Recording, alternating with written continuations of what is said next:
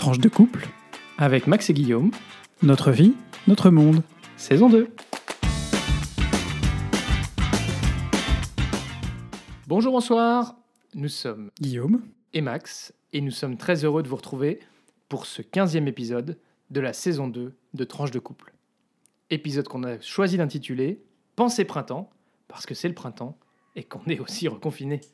Eh oui, effectivement, la Belgique reconfine depuis aujourd'hui même. Nous sommes donc le, le 27 mars et nous sommes de nouveau confinés. Ça change pas fondamentalement grand-chose. On en reparlera peut-être tout à l'heure dans la partie couple. Mais pour vous remettre euh, en fait le contexte de ce Pensée printemps, il s'agit d'un extrait d'un texte d'Alain qui l'a écrit en 1935.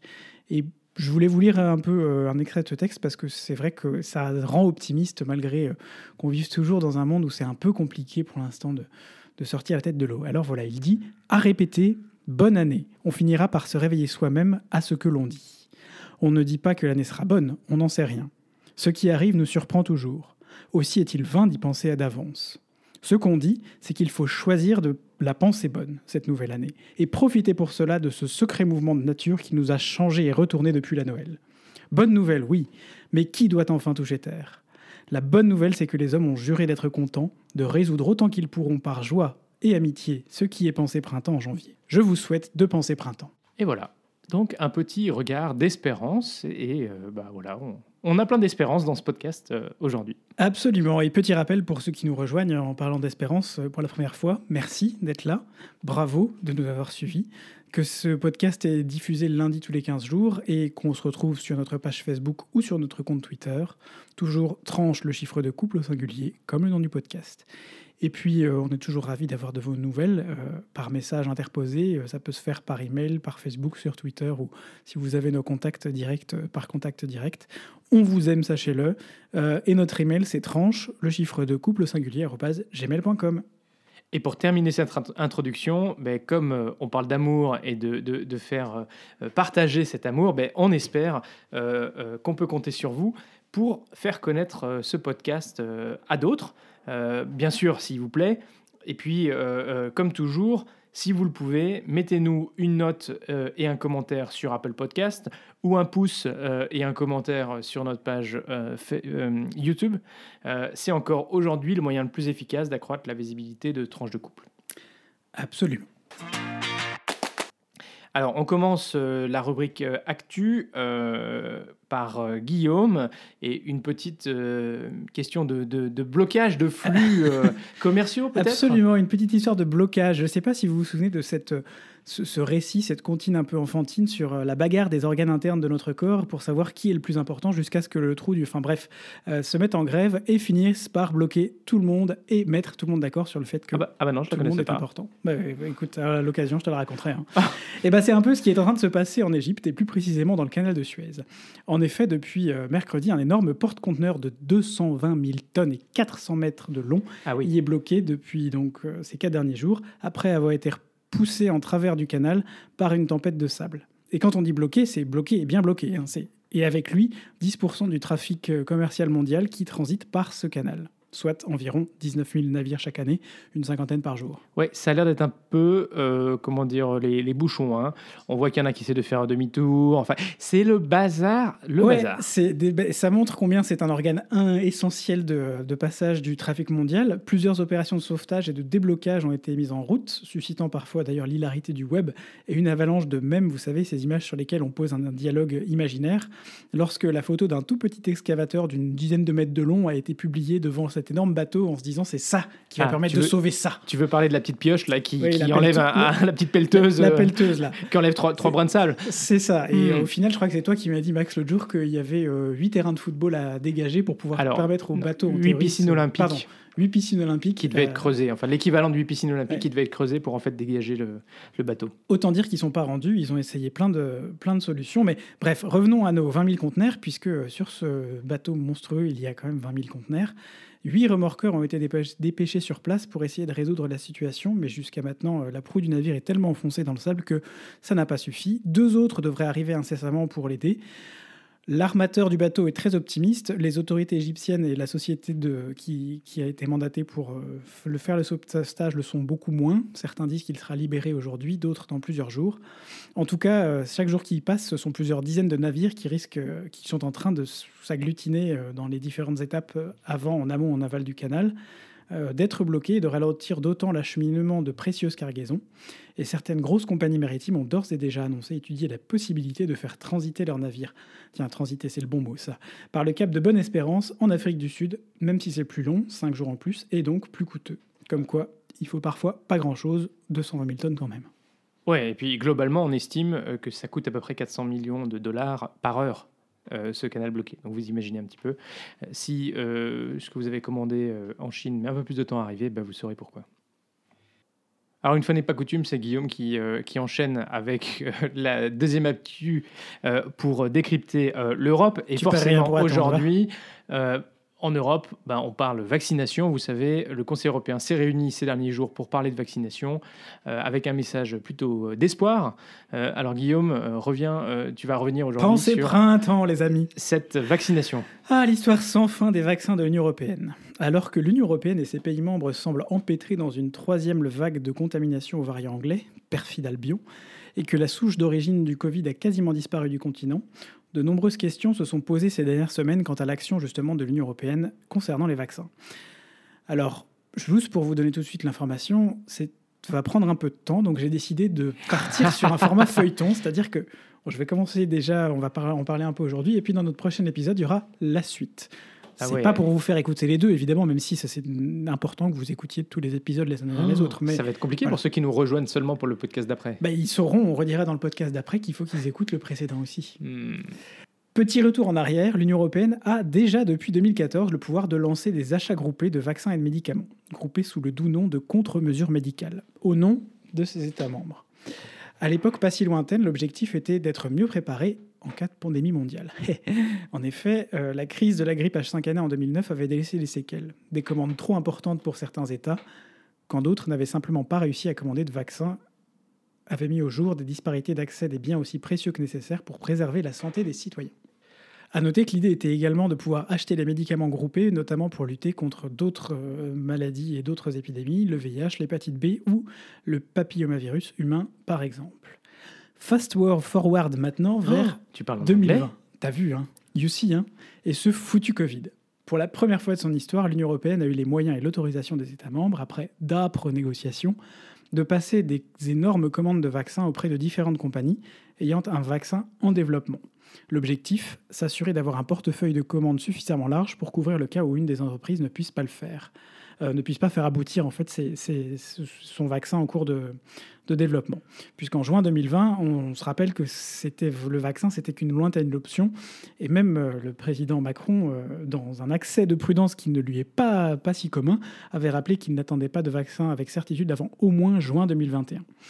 D'ailleurs, ça a été le cas malheureusement avec euh, Sanofi qui s'était allié avec GSK, Cocorico, qui a annoncé fin 2020 avoir renoncé à poursuivre le développement de son vaccin, en tout cas celui qui était le plus avancé euh, à ce moment-là. Euh, il y a plusieurs vaccins en route, mais celui qui était le plus avancé à ce moment-là. Et bien sûr, l'Institut Pasteur qui a complètement abandonné. Et bien sûr, l'Institut Pasteur qui a complètement abandonné. le problème à ce moment-là était que la faible efficacité relevée par les essais cliniques du vaccin le rendait déjà obsolète par rapport à d'autres qui arrivaient sur le marché. L'autre idée de ce portefeuille large était aussi de permettre à tous les États membres de s'y retrouver avec des vaccins à des prix différents. Par exemple, euh, comme une ministre belge l'a, oups, involontairement tweeté, on vous en avait parlé au mois de décembre, euh, une dose de vaccin AstraZeneca coûte 1,78€, 1,78€, 12 euros pour une dose de Pfizer et 18 euros pour du Moderna par exemple. Le premier contrat a été signé fin août 2020 avec AstraZeneca, suivi de celui avec Sanofi, pas de chance, mi-septembre, et Johnson Johnson début octobre. Au total, à ce jour, ce sont pas moins de 6 contrats qui ont été conclus à date pour quelques 2,1 milliards d'euros et plus de 2 milliards de doses euh, au total. Ah oui, donc de toute façon, c'était prévu qu'il y en ait beaucoup plus, exprès justement, et puis aussi pour pouvoir euh, avoir dans ces doses-là euh, des vaccins à exporter dans les pays les plus Tout à fait, via, via une un mécanisme qui s'appelle COVAX, COVAX, absolument. de soutien aux pays en développement. Tout à fait. L'idée était belle et chacun y trouverait finalement son compte et il n'y aurait plus de pays laissés sur le carreau comme ça avait été le cas en 2009. On a de fait d'ailleurs évité l'implosion de l'UE et une guerre interne des vaccins qui aurait probablement mis fin à 70 ans de construction européenne et de paix entre les États membres. Quand on voit déjà ce qui se passe euh, rien qu'avec euh, le Royaume-Uni aujourd'hui, on se dit qu'effectivement c'était quand même euh, une, une- d'une certaine sagesse. Oui, mais Oui, mais l'UE étant par nature une association d'États avec des cultures, des histoires et des moyens différents, il est difficile de prévoir le futur. Et là encore, on n'a pas été déçus. Certains pays, avec à leur tête l'Autriche et son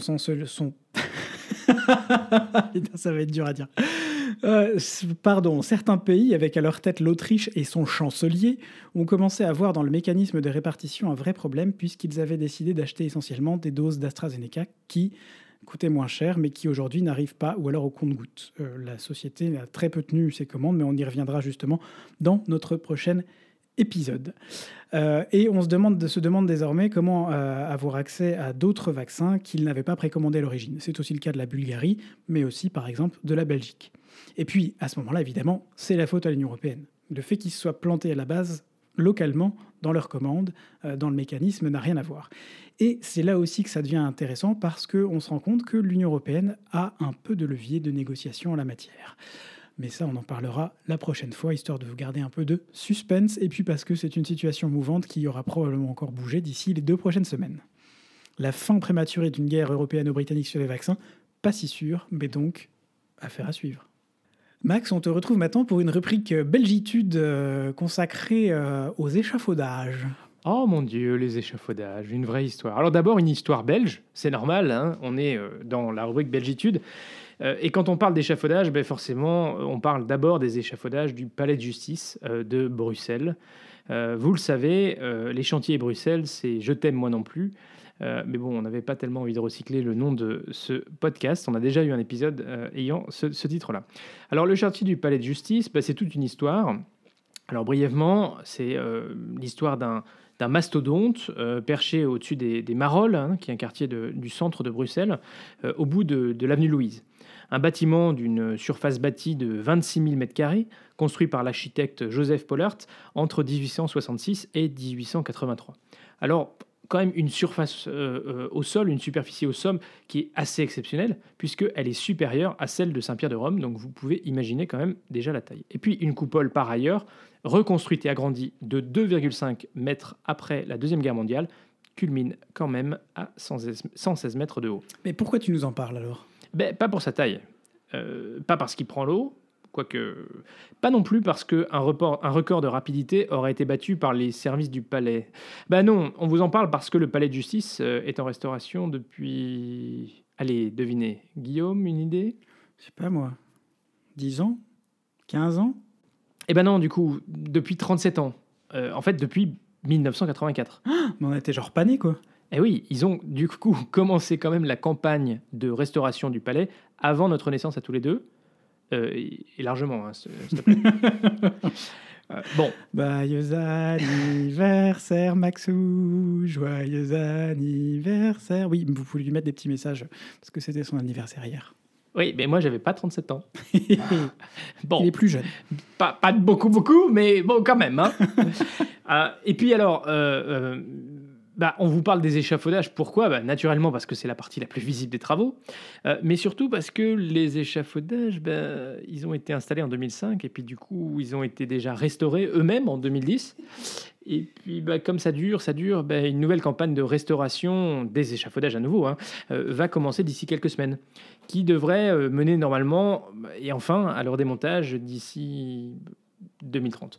Euh, une fois, bien sûr, la restauration des quatre façades finalisées. Vous savez, donc, euh, le, la fin du chantier, en fait, euh, de- qui a commencé il y a 37 ans.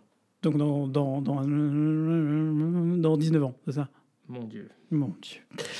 Alors, l'ensemble des travaux prévus à l'intérieur devrait également, effectivement, être achevé autour de 2040. De quoi en faire une icône du 21e siècle. Et puis, comme quoi, tout vient à point à qui sait attendre. Euh, bah, longtemps. Euh, on espère que la justice euh, bruxelloise ne prendra pas exemple sur ces travaux pour mener ses, ses propres travaux.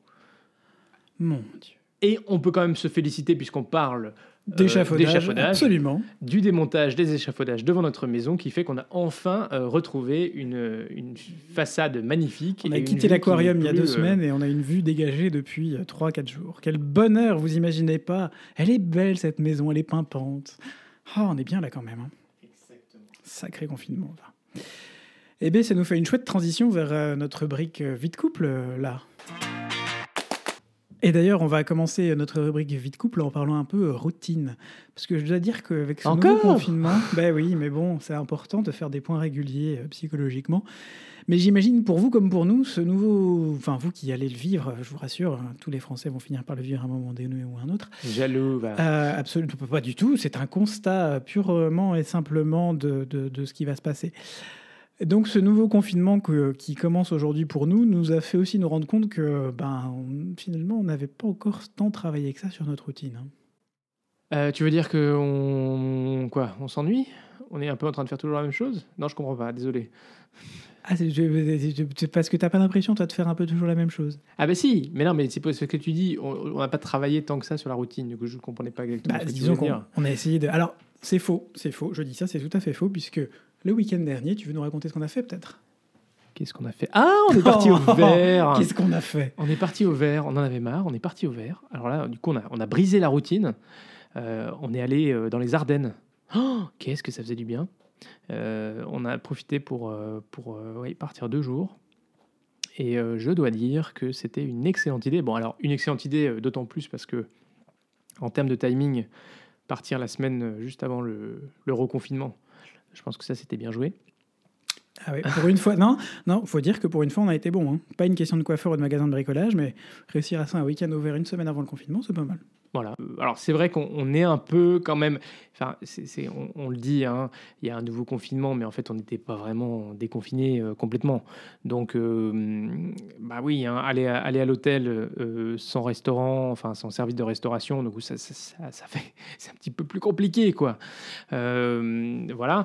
Mais néanmoins, on, on a réussi quand même à, bon, à gérer cette partie logistique là. Euh, et puis, bah, le fait d'être un petit peu au vert euh, dans la campagne, euh, d'aller se balader, d'aller visiter Dinan, hein, une, une ville pas très grande, mais, mais historique. Voilà, c'est intéressant. On, vous- on vous engage à aller visiter, à aller visiter Dinan et son, sa citadelle, qui a connu différentes évolutions. Euh, bah voilà, c'était, ça faisait pas mal, pas mal de bien. Ouais, mais on se rend quand même compte qu'on a du mal à casser la routine. hein. Bah oui, hein, je veux dire, au bout d'un moment, euh, on adore cette maison, mais c'est vrai qu'on tourne un petit peu en rond entre notre télétravail, euh, les repas, on a un peu l'impression qu'on est toujours en train de bouffer, euh, Ou de boire.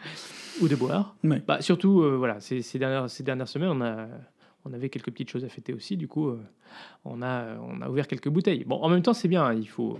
Arrête, on va passer pour des alcoolos. euh, Très raisonnable. Hier, on en a ouvert deux, on n'en a pas fini une seule. C'est vrai, c'est vrai. c'est pas faux. Pourtant, c'était ton anniversaire. Voilà. Euh, voilà, donc euh, bah, écoutez, euh, je sais pas, parlez-nous de votre routine à vous, de comment est-ce que vous vivez, comment est-ce que vous arrivez à mettre un peu de piment dans votre, dans votre vie qui, bon, on imagine, comme nous, est un petit peu répétitive. Bon, On sait déjà que pour beaucoup d'entre vous, c'est aussi compliqué que nous. Donc, on est, on est de tout cœur avec vous derrière. Vraiment. Ouais. Et que on espère que ça va vite, vite revenir à quelque chose d'un peu plus normal qui nous permettra de sortir un peu plus, n'est-ce pas? Exactement. Alors aujourd'hui, dans notre euh, rubrique Vie de couple, on voudrait aborder un, un sujet un petit peu sérieux, euh, mais qui nous touche euh, personnellement. Vous le savez, Guillaume et, et- et moi, on est, euh, euh, on est un couple homosexuel, hein, oui, mais on est aussi, voilà, et ben justement, bonne transition, on est aussi catholique pratiquant, et notre foi joue, joue un- une- enfin, prend une place importante dans notre vie. Euh, et du coup, euh, D'ailleurs, on vous a parlé euh, au cours des derniers plusieurs podcasts déjà de, de sujets euh, religion, n'est-ce pas? On avait parlé de Nathalie Beckert, et puis au dernier podcast, c'était le voyage du pape François en Irak. Exactement. Alors aujourd'hui, ben, on, on voudrait aborder un, un sujet qui a fait un petit peu de bruit ces, ces- ces- ces derniers, derniers jours, dernières semaines, autour de, de- voilà, de, de la communauté euh, euh, catholique, euh, chrétienne, et même à l'extérieur hein, de, cette communauté. Alors, dans une note qui a été publiée le 15 mars dernier, la Congrégation pour la doctrine de la foi, hein, qui est un organe du Saint-Siège, du Vatican, qui est chargé du, dogme catholique, a établi que toute forme de bénédiction tendant à reconnaître les unions de personnes de même sexe est illicite. Bon, en gros, pas de bénédiction pour les couples homo.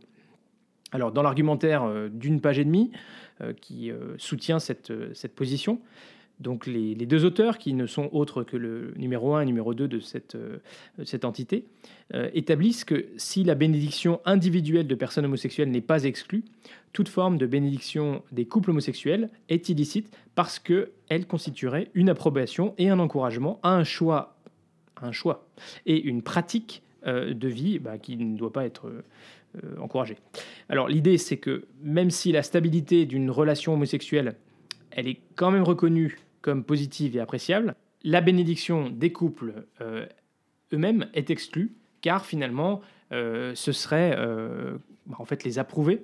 alors que, je cite, lorsqu'une bénédiction est invoquée sur certaines relations humaines, il est nécessaire que ce qui est béni soit objectivement et positivement ordonné à recevoir et à exprimer la grâce. Fin de citation. Vous avez compris quelque chose, vous? Euh, bah, Du point de vue de l'Église, euh, c'est toujours pas le cas pour les homosexuels. On se rappellera que le petit catéchisme de l'Église catholique euh, parle d'actes intrinsèquement désordonnés. Mais qu'est-ce qu'on fout là? Alors en termes dogmatiques, euh, c'est pas une, une nouveauté, hein, c'est clairement l'approche de, l'Église qui, voilà, qui, qui continue. Dans la pratique, néanmoins, et cette note a rendu mal à l'aise, voire blessé, euh, pas mal de personnes euh, qui avaient vu dans la pratique euh, un accueil plus important des homosexuels au niveau local ces dernières années, encouragés aussi par des paroles accueillantes du pape François. On se souviendra de ces mots Qui suis-je pour juger une personne gay si elle cherche Dieu? Ou alors, il avait aussi dit que bah voilà, on pouvait tout à fait reconnaître que les couples homosexuels avaient le droit d'avoir une reconnaissance civile. Alors, on parlait pas du mariage civil, hein, mais plutôt de peut-être de, euh, comme on dit ici en Belgique, partenariat enregistré ou du Pax en France. Euh, et c'est peut-être justement euh, ça qui est à l'origine de cette position très visible de la congrégation de la doctrine de la foi, finalement une crainte grandissante de l'Église en tant qu'institution face à la perte de centralité du mariage religieux dans la société. Alors, ce qui est intéressant, c'est que pour la première fois, il y a des voix à l'intérieur de cette Église, en tant que communauté, qui se sont fait entendre pour désapprouver la position du Vatican. Absolument, mais c'est quelque chose qui est quand même assez nouveau euh, que des, on parle ici de parfois dans de l'épiscopat complet de certains pays, par exemple la Belgique, qui, euh, dont le porte-parole, l'évêque d'Anvers, a demandé pardon aux homosexuels dans une dans une euh, tribune euh, au lendemain de la publication de cette note de la congrégation pour la doctrine de la foi, mais aussi des voix de, prêtres ou de communautés pastorales, euh, et pas uniquement des évêques, comme, comme en Allemagne. Voilà, donc c'est, ce, ce qui est intéressant, c'est que ça n'est pas que des positions personnelles, mais c'est aussi des, positions de communauté. Et, l'exemple que, mentionne Guillaume en Belgique est tout à fait intéressant, puisque si au départ l'évêque d'Anvers a pris une position personnelle, euh, immédiate après la publication de cette note. Euh, euh, ensuite, cette position a été reprise par la conférence des évêques de Belgique. Pour reprendre juste peut-être rapidement les mots, les mots précis et, assez forts de Monseigneur Bonny, donc l'archevêque d'Anvers, qui s'exprimait au nom de la conférence des évêques de Belgique. il dit il, nous dit J'ai honte de mon Église. Euh, suite à la publication de ces notes, j'ai honte de mon Église et je m'excuse, je demande pardon aux personnes homosexuelles qui ont pu se sentir blessées par cette note. On a quand même ici un prélat de haut rang qui parle au nom de tout un ensemble de prélats, dont un cardinal, euh, le cardinal de Kesel, et qui dit qu'il a honte euh, effectivement de cette note qui va blesser toute une partie de gens. Et de cette position qui tombe un peu, on va dire aussi comme un cheveu sur la soupe, parce que finalement, il y avait un état de fait qui était que bah, aujourd'hui, dans certaines régions, dans certains pays, les prêtres accompagnent des couples homosexuels dans leur, dans leur vie quotidienne, dans leur spiritualité, sans les juger, sans les marier, mais avec une forme de, de, voilà d'accompagnement ouvert. Mais d'ailleurs, je ne veux pas m'exprimer au nom d'une majorité d'homosexuels, mais ceux qu'on a rencontrés qui sont croyants aujourd'hui, tu m'arrêtes Max si, si, je me trompe, mais personne demande, aucun homo demande le mariage religieux. On ne demande pas, on demande pas ce même de faire un copier-coller euh, de ce qui existe pour les hétéros chez les homos. Par contre, une reconnaissance du fait qu'une vie à deux peut porter des fruits de façon différente. Par contre, une reconnaissance du fait que ben, vivre à deux, même en étant homosexuel, on peut aussi apporter euh, quelque chose à l'Église, dans l'Église euh, en général. Et, de manière plus générale, là c'est la question du, couple homosexuel, mais je pense que de manière générale, il y a, une vraie question autour de euh, l'appréhension de l'homosexualité par l'Église, qui, est une vraie difficulté. L'hôpital qui se fait de la charité. Et, ce, que, ce que dans ce texte que tu, mentionnais hein, de, de, de l'évêque d'Anvers, euh, ben, on voyait bien finalement euh, cette incompréhension parce qu'il y avait une déconnexion entre cette position dogmatique euh, et, la réalité en fait hein, de l'implication, y compris de personnes homosexuelles ou de, couples homosexuels dans l'Église en Belgique, comme nous pouvons être nous-mêmes impliqués dans notre paroisse. Absolument. Et du coup, je voudrais juste souligner une des conclusions de Monseigneur Bonny, euh, qui était de dire que l'Église est l'amour de ma vie et c'est pourquoi je dois me battre pour elle. Et ça, c'est très important puisque euh, le, les réseaux sociaux, c'est aussi le café du commerce et il y a eu pas mal d'appels euh, à sa démission.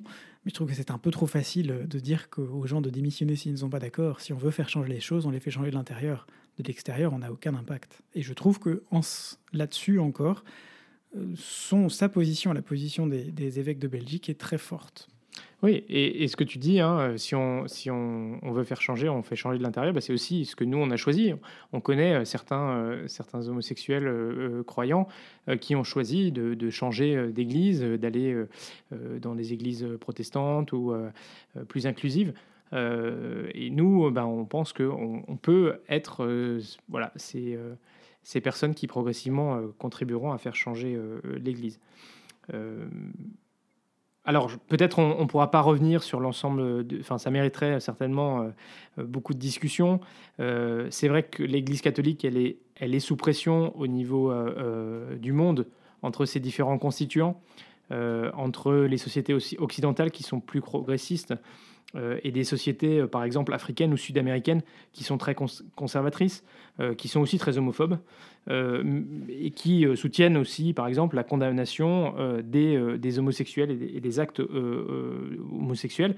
Et ce qui est encore plus blessant, d'ailleurs, c'est que l'Église ou la, la, Congrégation pour la doctrine de la foi ne se sent pas obligée de répondre à ces actions-là et à ces prises de position-là de la part de certains membres de l'épiscopat. Et ça, c'est, une, c'est aussi quelque chose qui est blessant pour nous, parce qu'on se rend compte qu'il y a deux poids, deux mesures, en fait. Il y a l'Église, une partie de l'Église euh, qui euh, est ouvertement homophobe. Ça, on, malgré les paroles du pape François, malgré les, ses écrits, malgré les actes aussi, euh, et à la limite, malgré le, le, catéchisme de l'Église catholique, hein, qui dit pas il faut persécuter les homosexuels, c'est toujours plutôt, il faut les, uns les autres. Hein. Il faut plutôt les accueillir et tout ça. Euh, hmm. Mais je suis tout à fait d'accord. Et puis, c'est vrai que euh, globalement, hein, je veux dire, par exemple, en Afrique, on dit euh, l'homosexualité, ça n'existe pas, en fait, tout ça.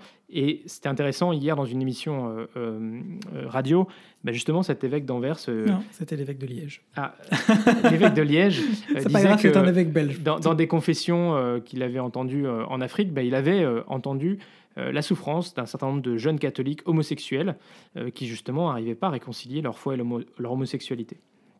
Euh, et c'est vrai qu'il y, a un vrai déni, un, vrai mal-être de l'Église en tant qu'institution pour trouver une posture voilà, d'accueil ou voilà, une posture englobante pour tous ceux finalement qui ne sont pas dans la norme. Hein. Ça va au-delà des homosexuels, on parle aussi des divorcés euh, remariés. On vous postera sur les réseaux sociaux le lien pour euh, cette émission et puis pour le, la, voilà, la communication qui a été faite par, euh, par les évêques de Belgique pour vous inviter à lire ça. À lire ça. Alors on pourra vous poster aussi pas mal de choses parce que finalement, depuis, depuis une dizaine de jours, là, ça a quand même créé pas mal de, pas mal de remous, hein, cette histoire. Alors, c'est des petits remous.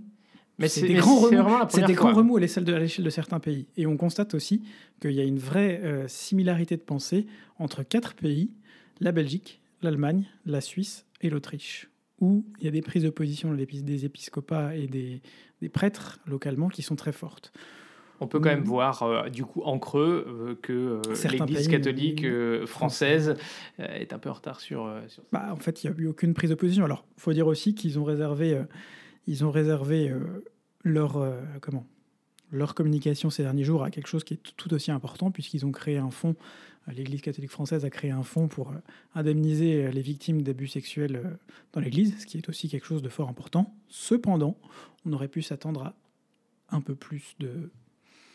Voilà, quelque chose en plus, souligner qu'ils avaient pris note, que voilà. Mais pour l'instant, c'est rien et c'est aussi un peu blessant. Et moi, ça m'inquiète un peu pour le jour où, où on retournera en France aussi, parce que je me dis, aujourd'hui, on sait qu'en Belgique, on a une forme d'accueil, on, est, euh, on, on ne va pas nous juger pour qui on est. euh, en France, on Et on a une place- on a une place dans notre paroisse. loterie.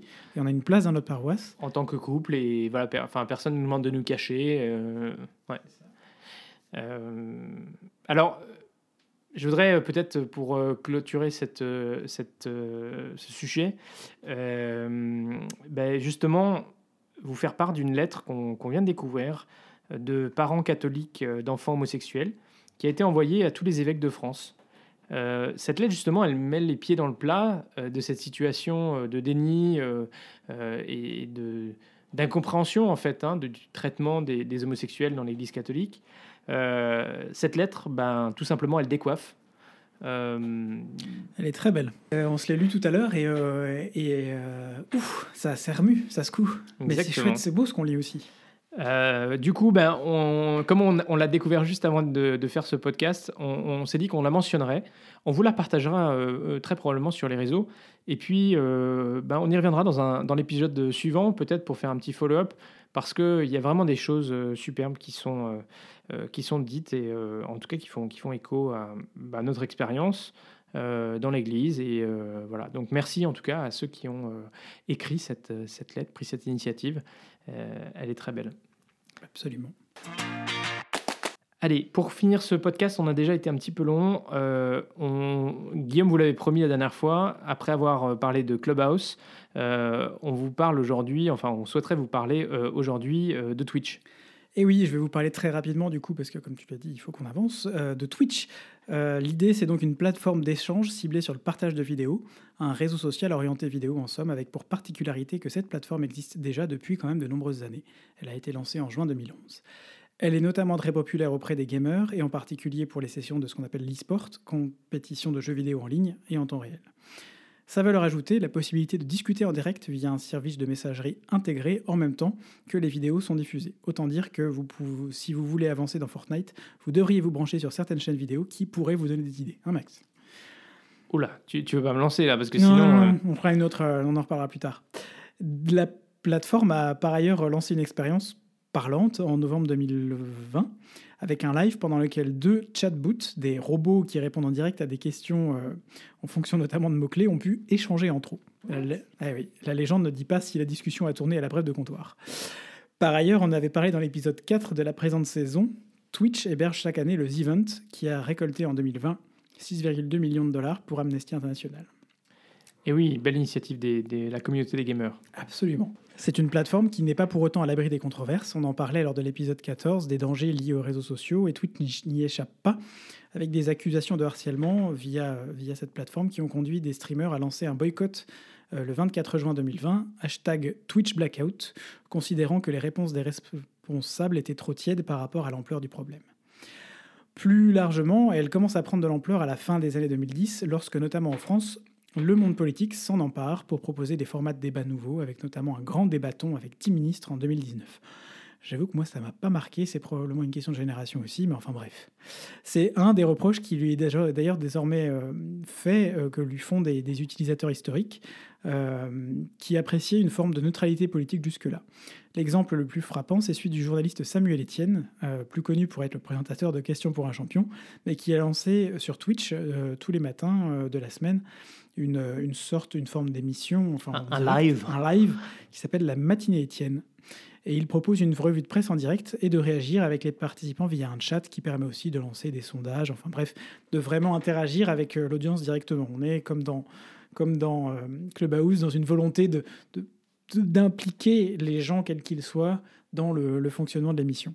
Et il a lancé il y a quelques semaines un autre format un peu plus politique le dimanche soir, en invitant toujours chez lui, dans sa cuisine ou dans son salon, puisque c'est le concept de son, de live, François Hollande, puis le Premier ministre Jean Castex, Bon, après, il s'est dit qu'il allait peut-être euh, attendre un peu. Euh, il a dit dans sa matinée Étienne euh, vendredi matin que pour lui, l'objectif, c'était de, de, voilà, de donner la parole à l'ensemble des, responsables de partis importants de la classe politique, et qu'après il s'arrêterait là et il voulait pas faire de plus, euh, il voulait pas lancer de grands débats. Oui, parce que ça, il y a eu quand même un peu de, controverse euh, sur cette initiative. il y a eu un peu de, controverse. Après, voilà, ça fait partie du, du, jeu. Il teste les choses aussi. Je veux dire, il y avait 17 euh, 000 personnes devant Jean Castex. il a invité Grand Corps Malade. Il y avait 7 000 personnes. Les gens râlent, mais dans un sens, il y a quand même un intérêt de ce que de ce qu'on va dire. Après, pour être honnête, ni François Hollande ni Jean Castex n'ont dit grand-chose de passionnant. Alors, petit coup de cœur euh, pour euh, terminer cet épisode. Euh, une fois n'est pas coutume, on, voudrait vous partager cette, voilà, ce petit coup de cœur lié à la communauté des gamers. Il y a quelques jours, un papa d'un jeune ado autiste a lancé un appel sur Facebook pour trouver en fait bah, des partenaires de jeu pour son fils qui est fan de jeux vidéo. Un appel qui a été relayé par plus de 300 000 personnes sur Facebook et qui a permis à son fils de recevoir plus de 3000 invitations. Alors bravo pour cet élan de solidarité.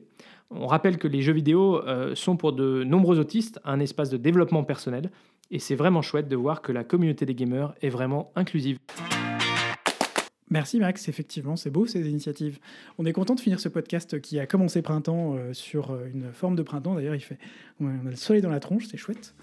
bah voilà, c'est déjà la fin de notre épisode Pensée Printemps. S'il vous a plu, n'hésitez pas à le partager sur vos réseaux on vous retrouve dans tous les cas pour un prochain épisode dans 15 jours. Et d'ici là, sur Twitter et Facebook. Gros bisous, continuez à sortir masqué. Bon confinement et à très vite. Pour de nouvelles tranches vitaminées.